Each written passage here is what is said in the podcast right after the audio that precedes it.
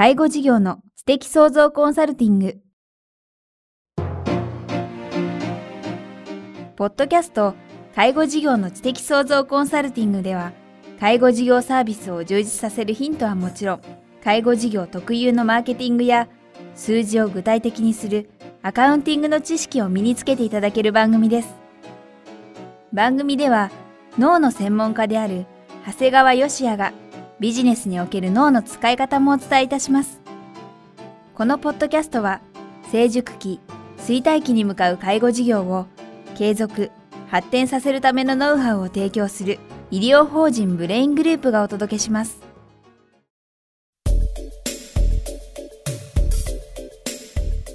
皆さんこんにちは。番組インタビュアーの早川洋平です。介護事業の知的創造コンサルティング。今日は第45回お届けします。長谷川さんよろしくお願いします。よろしくお願いします。前回ですね、老人保健施設、老健から医療法人を考えるということで、はい、非常に、えー、知的創造コンサルティングにふさわしい、えー、内容でいろいろ深く聞いてきましたが、えー、今日はどんなお話を伺えるんでしょうか？まあ、今回はですね、あの、まあ、特別養護老人ホームという、まあ、やはり介護保険の施設のお話をすることで、やはり、まあ、公的サービスのですね、えー、サービス提供の方法というお話まで持っていければいいかなと思っております。はい特別養護老人ホーム、今、まあ、特養なんか言ったりしてますよね。そうですね。あの、前回の老犬と並ぶ2つ目の、えー、施設として特別養護老人ホームというのが介護保険の施設の代表になります。まあ、あの、特養特養って言うんですが、実は昔はですね、養老院って言ってたんですね。なんか聞いたことあるような。そうですね。かなり懐かしい言葉であります。で、特養っていうのはですね、一旦入居すればですね、基本は死ぬまで見てもらえるんですね。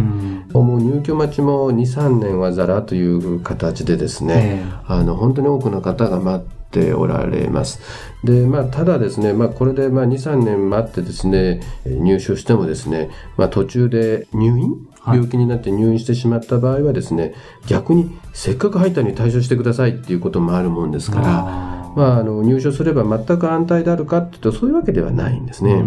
このサービスの受給者っていうのはどんな感じなんですか？そうですね。サービスの受給者様ですね、実は28.7万人から42.8万人と1.5倍程度しか増えてないんですね。8年間で。はい。で、実際問題ですね、もうその程度の需要ではないんですが、もう最近ですね、国のこの女性事業、先ほど前回お話しした老健だとか特養などっていうのはですね、いわゆる総量規制っていうのがあるんですね。総量規制これはもう小泉さんの時にあったですね、もう全体の枠でですね、総量を規制してしまおうというもとでですね、もう建築を抑制されてるもんですから、もうとにかくもう待ってる人はいっぱいいるんですけども、実際全然増えていないっていうのが実態なんですね。なるほど。じゃあ需要と供給が合ってないということですね。そうですね。で、まあ、入所できる、え方もですね、基本はもう介護度が3から5のですね、もう重介護の方が対象という形になってますね。昔は割と軽い人も入れたんですが、とにかくもう待ってる人がたくさんいるもんですから、はい、その中でも重度介護の人しか入れませんよということになってですね。で、これ実はですね、経営母体はですね、これ社会福祉法人だけなんですね。社会福祉法人だけはい。これ実は皆さん社会福祉法人ってあんまりご理解されてないケースが多いんですけども。前回医療法人という言葉ありましたけど、それとは当然また別なんですね。そうなんですね。医療法人ともまた違う社会福祉法人というのがあるんですが、これはですね、実はあの、本当に数人の理事による理事会で運営されるんですね。その点はですね、老健を運営する医療法人と似てるんですが、社会福祉法人の場合はですね、あの、親族だけで占めることができないんですね、医療法人みたいに。できないんですはい。だから家族だけってわけにはいかないもんですから、だからある意味、えー、公正ではあるんですね。要するに、こう、身内だけで全部固めるということはできないもんですから、ただ逆にですね、言い換えちゃうとですね、リーダーが不在であることになるんですね。誰も責任を取らないみたいな。ある意味事なかれ主義になってしまうんですね。もう少しお聞きしたいんですけれども、その理事が親族だけ占めることができないっていうのは、社会福祉法人の構成的に最初からもうそう決まってますか？決まってますね。はい。えー、何等身以上のものはの人数制限が、えー、できていますので。まあ、だからじゃあそれが決していいことなのかって、まあ、一般的にはいいことのように聞こえるんですけど、ね、やっぱりある程度ですね事業を経営していく時っていうのはある程度のこう強引さっていうのも必要なんですが、はい、そういったものがやはりできなくなる。やはり何をやるにせよこう、えー、理事の理事会の承認もいるということになっちゃうんですね。で現実には現場ではですね、それこそ一晩でですね、もう30名、40名のおむつ交換をするようなことも稀でなくてですね、うん、もうすごい大変な仕事なんですよ。要するにですね、皆さんイメージできるかどうかわからないんですが、ほとんどやっぱり寝たきりと言われる方々なんですね。えー、で、その人たちをですね、本当に機械的にですね、おむつ交換をするわけですね。うん、ですから本当に特養で働くスタッフなんかによく聞くんですが、やっぱり自分の家族を入れたいというスタッフっていうのはほとんどあったことがないですね。リアルな声ですね。はい。できたらもう自分の家族は入れたくないっていう声を聞きますね。ですから本当はですね、こういう現場の声にですね、応えるべくですね、こうリーダーによる改革が望まれるんですが、えー実際最初に述べたようにですね、えー、事なかれ主義であるため、まあ理事会もですね、まあそう今のまんまでいいんじゃないっていうところもあるし、で、何よりもですね、入居希望者が2年3年いるわけですよ。そうか。その状況でですね、現場の改革をしようとする必要性というのはやはり出てこないんですね。ほっといても来るわけです、ね、そうなんですね。ですから、現実にはですね、いろんなところからはですね、まあ、社会福祉法人以外にもですね、うん、いわゆる営利企業である株式会社の参加なんかがですね、本当はですね、この改革のために必要でないかという声はよく上がってるんですね。そうすると、先ほどもありましたけども、はい、裏を返すと今、株式会社は参入できない。できないんですね。というのはどうしてやっぱ国はですね、僕はこれ常々不思議だなと思うのはですね、営利企業が参入すると利益優先になるためにですね、サービスが低下するって言われるんですね。僕はですね、逆にですね、利益優先しないとこう、介護、サービスは低下するんじゃないかなって逆に思うんですね。例えば我々ですね、一般の営利企業がですね、本当に利益を上げようと思えば、本当に利益を上げようと思ったらですね、利益優先になったらかえって利益なんて上がらないんですよね。やっぱりですね、利用者様優先になってサービス優先になることによってですね、本当の利益は上がるもんですから、確かにそうですね。どんなビジネスも本当にやっぱり綺麗事じゃなく本当に利益を上げ続けようと思ったら、その利益っていうのはやっぱりそのサービスというか感謝の総量って言いますもんね。そうなんですよね。だからこそですね、やはり営利企業の参入を認めるべきではないかなというふうに思っています。で、特養はですね、実は昔はですね、昔っていうのは実は大部屋ばかりだった頃はですね、はい大体一人の1ヶ月の負担金が7、8万で入賞できてたんですね。えで、ちょうど7、8万っていうのはですね、えー、国民年金、満額の場合の年金額に近いもんですから、割と誰でも入れたんですが、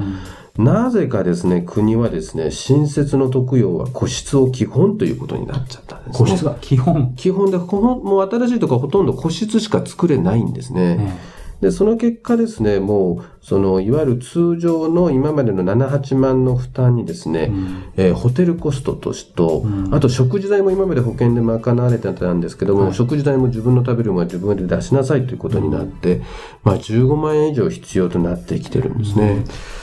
倍ですよね。倍であって、ですからもう国民年金の方であってはですね、もう必ず貯金を取り崩すか、誰か子供さんたちの負担が必要になってくるんですね。うん、なんか個室って聞くとやっぱりその聞こえがいいので、はい、入ることを考えるとなんかいい感じしますけど、そうなんですね。結局負担するのは僕たちというか自分自身なんですね。なんですね。だから結局ですね、今現場で起こってることはですね、昔の古いタイプの特別養護老人ホームの大部屋の入所者さんがすごい希望者が多いんですね。で、そこはどんどんどんどん古くなっていく。はい、で、新しく作られる特養っていうのはもう個室ばっかり。はい、で、そこにはお金がないと入れない。はい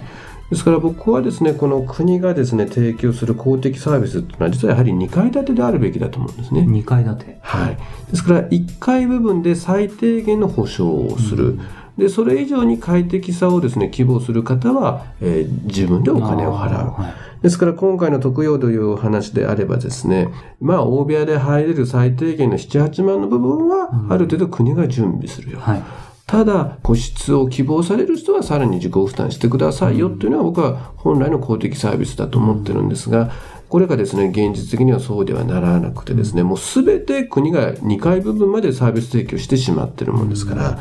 ですからもう特別養護老人ホームに入ろうと思うと、変なし15万以上、場合によっては20万のですね、自己負担が必要になってくるわけですよね。うん、これはあの、その個室が基本っていうふうにしてしまったのは、まあ、長谷川さんご自身の考えでもいいんですけど、どうして国はそうしてこれはですね、やはり厚生省がですね、やはり国民に耳障りのいいサービスという形にしてしまったんだと思います。ですから、これによってですね、本来公的な機関である特別養護老人ホームが受けなければいけなかった、例えば7、8万しか自己負担できないような人たちをもですね、実は、えー、排除してしまってですね、だから本当言うとですね、もう今、あの、お金がないと施設には入れないという実態になっています。なんかお金がある人のために個室をご用意しましたよみたいな感じになってますね。感じになってますね。ですから、まあ、なかなか、あの、寂しい話なんですが、うん、え皆さんですね、高齢に向けて、年を取るに向けてですね、やはりお金を貯めておく必要があるのかなというような状況になっています。え介護事業の知的創造コンサルティング、今日は第45回ということで、特別養護老人ホームについてお話を伺いました。長谷川さんありがとうございました。ありがとうございました。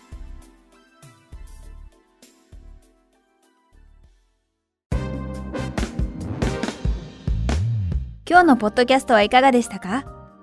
番組では、長谷川よしあへの質問をお待ちしております。質問は、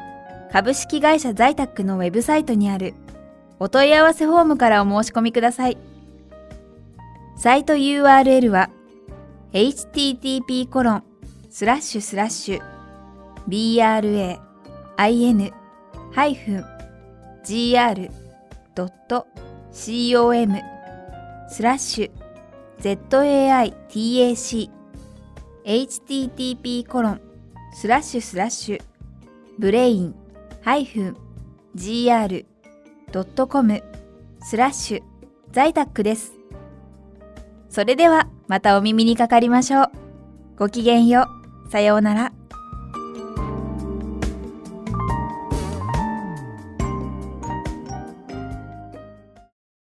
この番組は、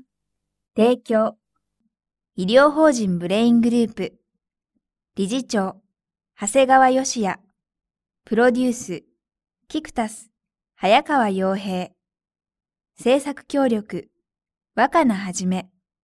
ナレーション、清水夏美によりお送りいたしました。